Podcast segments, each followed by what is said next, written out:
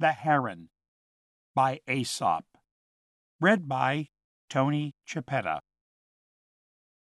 A heron was walking sedately along the bank of a stream, his eyes on the clear water, and his long neck and pointed bill ready to snap up a likely morsel for his breakfast.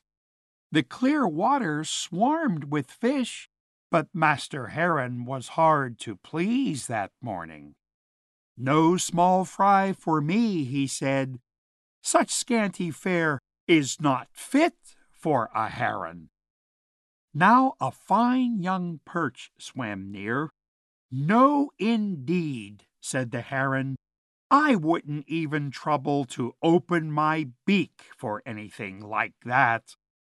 As the sun rose, the fish left the shallow water near the shore and swam below into the cool depths toward the middle.